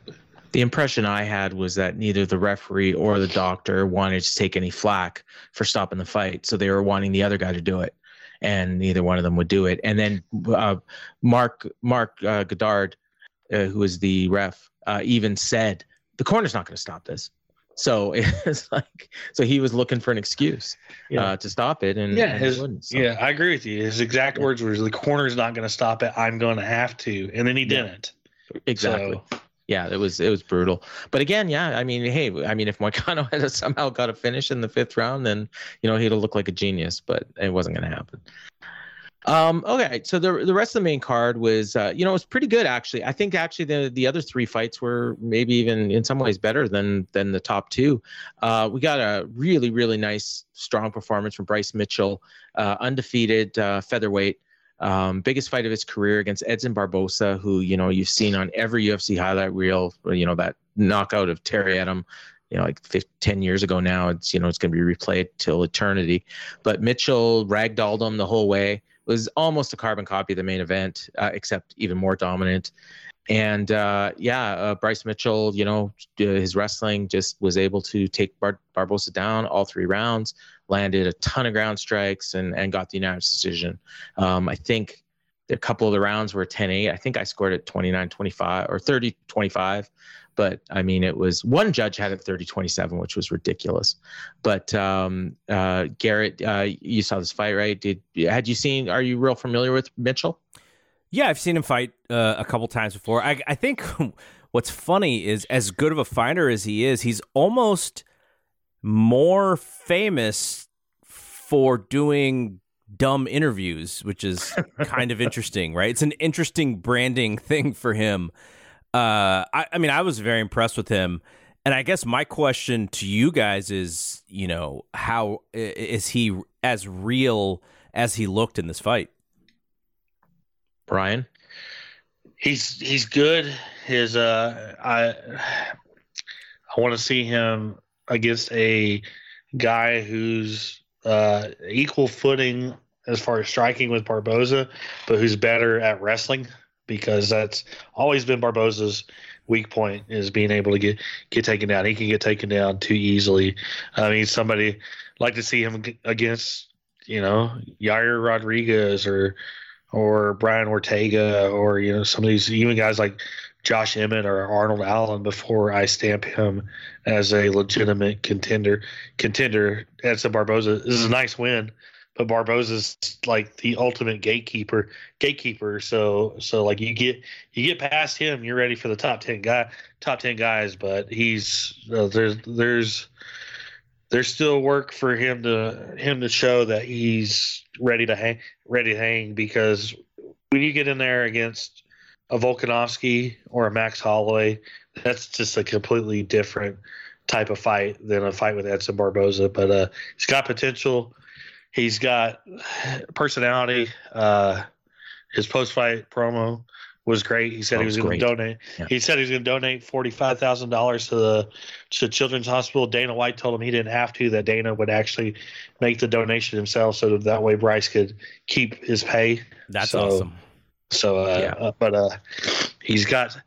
He's definitely if you if anybody listened saw his interview with Ariel Helwani, there's definitely some red flags about him about him if he if he's in a position to speak publicly and says some of that some of that stuff. It'll get a certain fa- certain fan base will love him and a certain fan base will not want to not want to have anything to do with do with him. But uh he's uh, but when it comes to just fighting he's really good and i'm ready to see him to take the next step a lot, of, a lot of guys like that in UFC. Um, what about uh, Ryan? What do you think about uh, Giga Chikadze as a opponent for Mitchell? Uh, get, uh, I mean, I wouldn't. That's not a fight I would make right away. I, okay. I'd I'd let Giga get back kind of on the win on a win column because I I don't, I don't know that he could stop from being getting uh, taken down. Maybe maybe uh, do I don't know Bryce Mitchell Calvin Kattar Oh, there you go. Yeah, yeah, that could main event a fight night for sure. Um, friend of the show, well, friend of the show, favorite of the show, I guess we'd say, a guy we talk about a lot, uh, Kevin Holland. Um, my neighbor, he, my neighbor, Kevin Holland. yeah, yeah, from from uh, Fortis MMA in Fort Worth. Um, he uh, finally made the move to welterweight that we've been saying he should be making for like a year now, and uh, he he got a big win over Alex Oliveira. Um, first round, was uh, I was the only person to score it for uh, for Kevin Holland. So of course my tweet made the screen, um, but luckily uh, Holland finished it like 30 seconds. I, I, second. I, I, was I wanted to beat you aside the head with head with that. I was just like how how how like. Well, you said yourself it was close until like the last 15 seconds. It was close until the last like 30 seconds when Oliver got him yeah. down and was threatening with a with a choke. I mean, it, yeah, know, but Kevin Holland was flexing and he said, I, "I'm not hurt." And yeah, so I, I guess I, I, you know what? I just really thought the leg kicks were doing a lot of damage, and um, you know they don't always. You know, people don't always factor that in. So I just, uh, I thought it was super close. Like, I mean, I wasn't going to argue. And, you know, if anybody said Oliveira, I was fine with that. But yeah, I'll, um, just, I'll just tell you to take your L and move on. Well, whatever. It doesn't matter because he won in the second. He won in the second round, anyways. But yeah, he knocked him down in the second round, and he just finished him like super quick on the ground uh, with strikes. He, he, was just vicious, and he looked real good at welterweight. Um, you know, he was, uh, you know, he was he was a little less of the trash talking and showboating that he normally does. Did cut in really, you know, kind of nice post fight promo just said, you know, I uh, I I tried the middleweight thing. Now I'm going to cut weight and fight at the weight I should be fighting at. And uh, and then he kind of hinted at. He says, I've beat one cowboy. Maybe I should go after the other one. And the, that got a huge reaction from the crowd. Um, but I don't think that fight's going to happen. Um, but uh, yeah, I, I, mean, he's he's a guy that's always going to get big fights because he's got a he's got a good mouth, and and if he puts together a few wins, he he might get in the title mix. Um, yeah, uh, I wanted to bring up bring up something. Uh, you remember uh, for the listeners, if you have listened, listen, y'all been hearing me be very vocal lately about getting these fight night events outside of the apex back in front of real real crowds. I think the time the time is now. I mean, I mean the time everything's opening back up. I mean, basically all mandates across the world have essentially been been dropped or in the process process. So now's the time. I'm a little disappointed that they're doing all the April events at the Apex, and we'll see. And that there's still talk about doing at least half of the fight nights at the Apex, which is a, which is a dumb, dumb idea. Dumb idea. They need to get get everything in front of fans. And one of the reasons why I, why I keep saying that is like some of these fighters have not gotten their fair shake to fight in front of fans. We talked about Kevin Holland, how he had such a breakout 2020, and you know his you know his rise to main event main event in 2021. This is tonight's fight was the first time he fought in front of a real crowd since 2019, and look how they reacted to him. That guy, that guy needs to. We need, you know, some of these guys who who became stars during the pandemic. They don't need to have their fights you know, secluded to the apex in front of 20, 20 people. You know, it's time. It's time. Get these get these guys in front of fans because you don't you don't know who who you have who could be super pop, super popular. Look at Tai Tuivasa. Look how he's kind of come out of nowhere. Kevin Holland got a fantastic reaction tonight. I mean, these you know, get the get your fighters in front of fans. It looks so much better, so much better, and especially now. Now this is the the 11th straight sellout they've had I mean, yeah. they did, did almost twenty thousand people tonight in Vegas and a almost a seven million dollar gate. Like, like get get these fighters in front of the fa- front of the fans. They deserve it. They don't need to be fighting in front of twenty people in a warehouse anymore. Like, let, get them out. Get out of there. Tony Khan is like throwing a parade for hitting a million, and and they do seven million, and Dana's like, yeah, it's another Saturday.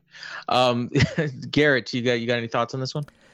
So I was going to mention, and Ryan basically said it. Like he, I remember him being like one of the breakout stars during the pandemic, and then that Jacare fight at the end of the year in in 2020.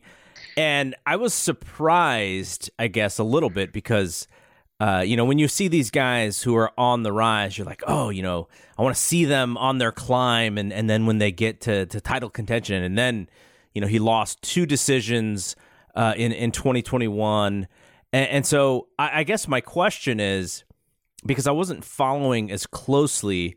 So was he a small middleweight? Is that the reason why he dropped down? And is he now thus a big welterweight? Like what body size? Like how does he fare? He like he he didn't even cut weight. Like I think there was one one time he weighed in at like 183, right, Ryan? Yeah, he's he's one of those guys like when there's people when there's people having to cut 20 25 pounds on fight week he doesn't even have to cut until until late thursday night because he only has to lose like two or three pounds. I think he walks around like about 190 so he, yeah he's really small small and he's he's not he was not overly muscular for for middleweight and he's got really kind of skinny legs legs. He's not built by like a he's built like he's even built like a skinny welterweight all, almost. He's and he doesn't have he doesn't didn't have the frame for middleweight, but he has just so much success that you can't you can't not fight there if you're having you're having success, and that's what I think. Like the first round against Oliveira, I think you know it was taking him some time to adjust against a you know smaller size competitor. And then once he got got the timing and all that figured out look what he did in the second i think he's just going to be even more dangerous at 170 going forward. So uh he was not even in the rankings because of the the the weight cut. But as like like what is based off of this win where where would you put him in the top 15 at welterweight Uh, since I am a voting panelist, I I would not putting I would not put him in the top fifteen right away because uh, because he didn't he didn't fight a, a ranked guy or a guy close close to it. But you give him somebody like like he yeah, he called out Cerrone and he kind of back. You saw how he kind of backtracked it. But when he was doing his post-fight scrum with the media, he brought up Daniel Rodriguez, who's a guy who's either at 15 or right on the cusp. I think that would be a good test to see to see. You know, if he wins that, then then you can jump him in the rankings, and all of a sudden, now you can start getting him him even those bigger bigger fights that he was getting at 185 until you know really even until up until the end there. Yeah, and and uh, Rodriguez is on a three fight win streak. You know, some pretty, you know, beat Kevin Lee, Mike Perry. So you know that yeah, I, I like that fight a lot. Hopefully they uh, they make it. Um, and then uh, Ryan's fight of the year uh, kicked off the main card. Um, I, I, the Greg Hardy experiment is over. Um, he should be kicked out of UFC. I tweeted out, "Don't let the door hit your ass on the way out." Um, Sergey Spivak took him down, and uh, and Greg Hardy has no ground game. Him and CM Punk would, uh, you know, have a good good uh, match on the ground. He's horrible. He's the absolute worst UFC fighter on the ground, other than CM Punk, like in history, I think. Um, and Sp- and Spivak just destroyed him on the ground, and it was over in two minutes sixteen seconds. Hardy didn't even know where he was when it was over, and I don't know where he's going to be now because it ain't going to be in UFC. This is the last fight on his contract. He's done. Um, Ryan, you gave it five stars, right? I was joking, joking with it. Yeah, that was definitely a five star. It's a five star moment. I think I went three and a half, but uh, but but yeah, but yeah. Since I do, since I've been having fun with star ratings on MMA fights for them to help me keep track of what was good at the end of the year. But uh, yeah, uh, went how I expected it. Greg Hardy is god awful and is not a good human being being and sayonara good riddance. That's all i gotta say. Say I like like i said his last finance contract contract loss he was out of there. Even with the win i don't think they would re- sign him. Makes too much money and he's not worth the investment. Bad fighter even worse person. Um so can we go can we go back a little bit and what was the fascination? Obviously nfl player for one. So there's a little bit of a name there, but somebody who's uh, more famous for something that he did bad than than than he you know than he was for for being a football player. Like I, I understand, you know, maybe you're trying to get you know some eyeballs on this guy. He's a great athlete, but unless he was just a you know picking this thing up like nobody's business. I never understood the fascination with with him. And I mean what he showed was is that he was probably you know when it came to skill set, he was one of the least skilled fighters in the entire uh, in the entire fighter list in the UFC, and uh, it's just like you know he's just on all these cards, and you know, put on put higher than he necessarily deserved. Like, what was Dana's fascination with this guy? I, me personally, I don't know. I don't understand it. Maybe it was a fascination of, of you know, Dana has let has let other people from other sports try it just to see, just to see. I mean, you know, he let he let CM Punk do it, let James Toney do it.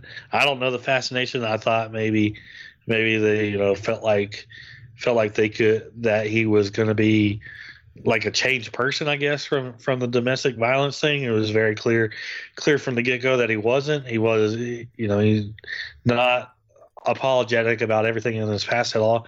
Past at all, almost seemed proud of everything, everything, you know, because he he goes on the defense of of I was never found guilty. Uh, I mean, we all know the reason why he was never never found guilty. It's not worth getting into get into, but uh, I mean, for what they had to pay him, uh, I mean, it's just it's you know that was more insulting to a lot of fighter to a lot of fighters. I mean, look at a guy guy like look at like somebody like Renato Moicano, the kind of beating he took tonight, and we're you know, or or uh, Bobby Green last week taking that main event on on a few days few days notice. We you know we're sitting here talking about well, I hope these guys at least got six figures for for doing what they did. Meanwhile, Greg Hardy's making half a million a fight. That's an insult to the rest of rest yep. of every, everybody. It's just it's ridiculous, and I don't never understood the fascination with it, and I'm just I'm just glad we don't have to deal with it anymore. I would say, Garrett, you you did you did make one point there about saying like if he's shown um, like an ability for this, or I can't remember exactly how you worded it, but he did start out his career like you know three straight amateur wins, all you know in quick like ninety second knockouts and less, and then his first three pro fights also first round finishes, all under a minute. So you know maybe they just figured they had somebody, you know, and, and he's got a name and he's got knockout power, and heavyweights, you know, was kind of a bad division. There, there's a lot of really interesting prospects now, but you know four years ago it was you know a little less interesting than it is now. So you know they they tried it and and I think yeah everything Ryan said as well and Dana you know trying to do a rehab story but but that was like uh, that was matchmaking though right like to well to I mean, quote the, Rocky from Rocky yeah. three like those were hand picked guys well the him, guys right? the guys he fought like you know one guy was three and one another guy was four and zero oh, another guy was three and zero oh. like they weren't you know they weren't necessarily tomato cans but, but they weren't going to take him down and ground pound no exactly no no no exactly it was it was it was good matchmaking I mean and and yeah. that's what you're trying trying to do. Like they're trying to build a star, and people bought into it. Yeah. You know, and uh, and then it didn't work out. So, so it's like Sage Northcutt and Paige VanZant, and you know, there's other people they've tried this with, and doesn't always work. I think, I think with Greg Hardy, what happened, what happened was, yeah, they tried to push him, they tried to give him tomato cans, and they kind of the the inhaler incident happened, and then yeah.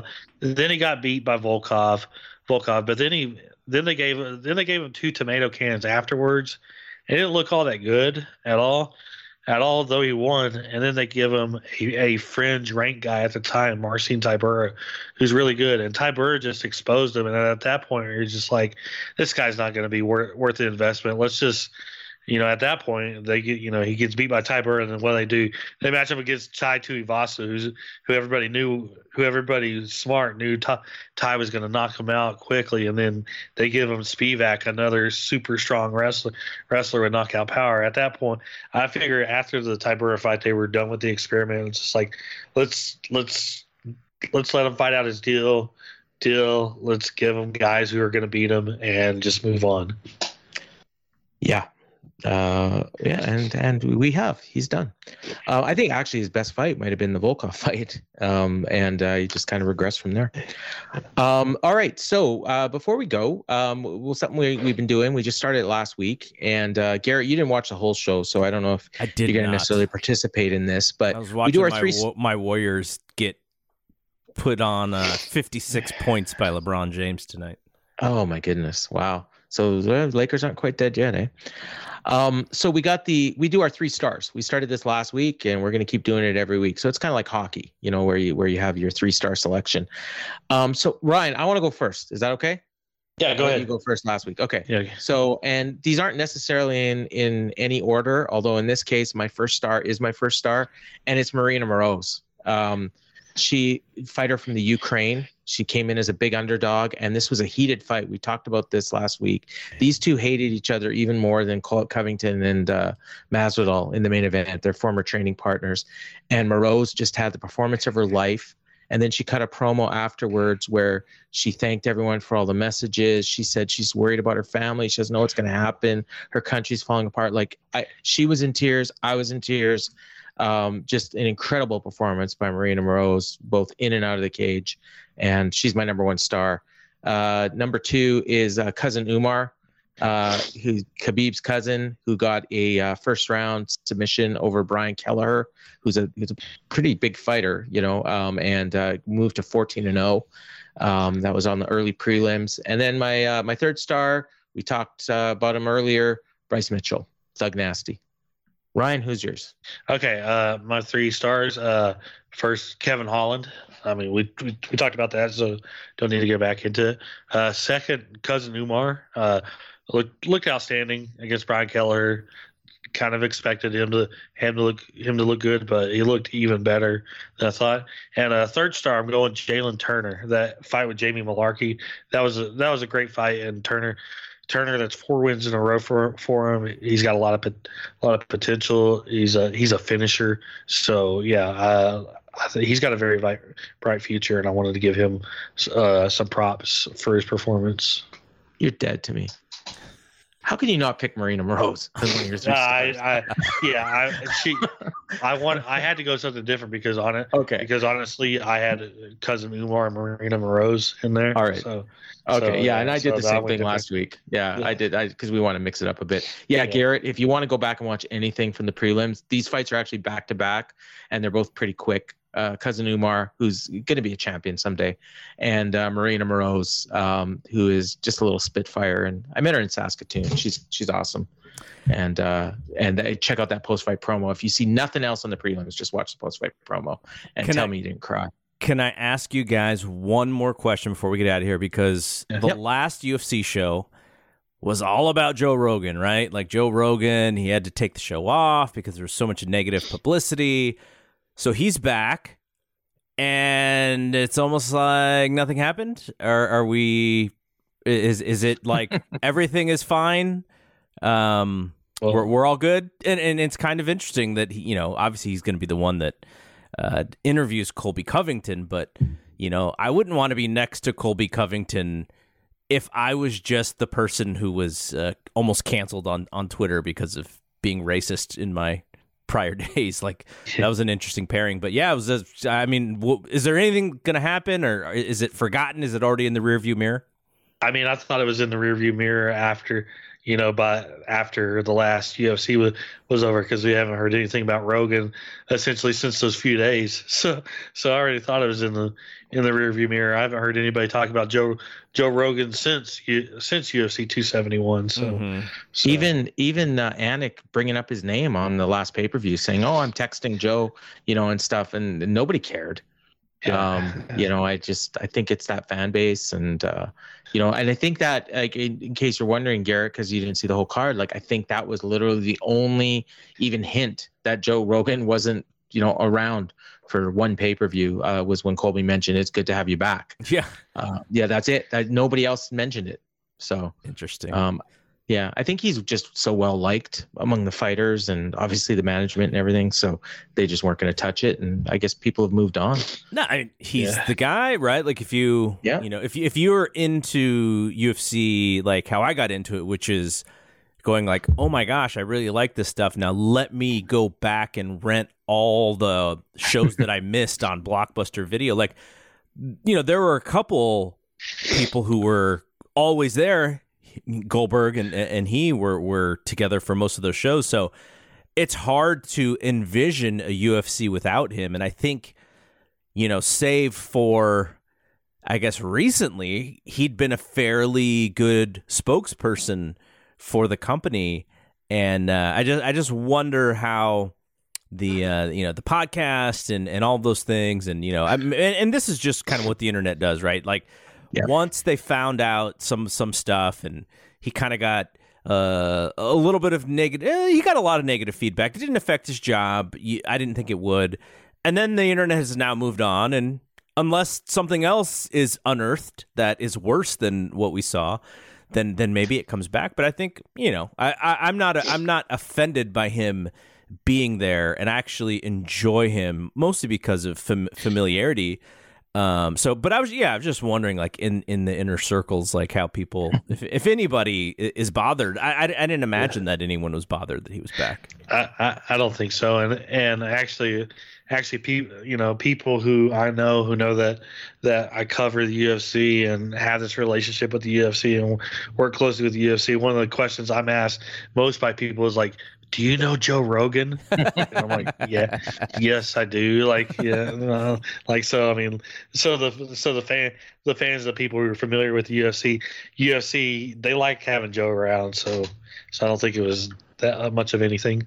I'll be honest, like uh, you know, my memory is the worst, anyways. Until Colby mentioned it, I completely f- had forgotten about the whole thing already. So, um, I don't know if I'm typical of most people, but that's just me. Uh, the way that they introduced him on the main card, I thought was um, that's when it hit me because Okay. An- Anik introduced him, and then the camera kind of panned over, and Joe had this like sort of uh, shy grin, and I was like, "Oh yeah, like oh god, Yeah. like he's back." But then when I didn't see Cormier. then I was like, oh, what's going on here? And then Ryan reminded me Yeah. that uh, Cormier's mom had passed away, so that's why he wasn't on tonight. Yeah. So uh yeah, so that was uh that was it. Joe's back. DC was gone, but he'll be back next pay-per-view hopefully. And that was UFC 272. Um so we'll be back with our regular show on Okay. Tuesday. Uh, real, Oh, real got- quick, real Yeah. quick. I wanted to go over some uh some of Dana Dana White's uh, post fight press Oh, yeah, conference conference notes. Uh, uh, let me uh, uh uh bonuses fight of the night they gave to Covington and Masvidal, which I don't I don't know why why I don't think that was the best fight of the night, but the performance bonuses went to Kevin Holland and Marina Moroz. Uh, the uh, gate was a little over six and a half million, and attendance was you know, a little over 19,000 in between 19 and 20. I don't have, ha I can't find those numbers in this thread. That's right. That's right in front of me. But uh, a few things he noted, uh, noted that they wanted to, they actually wanted to do the Covington and Masvidal fight in Florida, but because they had already booked this date for Vegas, for Vegas, it kind of just happened here, here. Uh, they said, uh, Joanna, Joanna was in attendance. She said she has a fight fight book. She wasn't saying who. Dana said that they're hoping that the to book the rematch between Joanna and Zhang Weili. Weili. Uh, he said that even though Khabib was being announced for the Hall of Fame tonight, that that he was in a bad and he suspected that is because Tim Elliott beat Tagir Ulanbekov on the prelims. Um, uh, two other things he said. Uh, he, he says that because of everything reopening, a lot of venues are getting booked up fast. So they're so they're trying to figure out figure out where they can travel to with different cities with, for fight night events. Fight night events. Like I said, they want to get back traveling all over the world, but uh, like I said, I still fear that they're going to do too many events in the Apex just because of conven- convenience, which I think is a bad idea. And the last thing, and probably the most notable thing, is he was asked about Nate Diaz, and uh, Dana said the likelihood of Nate Diaz signing a new contract with them is very good. So that will be Oh. something interesting to keep an eye on. cool. So, and there looks like about all it. the stuff and that's all the stuff. So if you get anything if we get anything else that comes out of this show uh, we'll talk about it on tuesday of course. And uh, and then we'll preview next week's show and uh, talk about whatever news. And we'll have our we got to talk about segment uh, kicking off the show. And uh, i got some ideas. Ryan and i'll talk off air and we'll figure it out.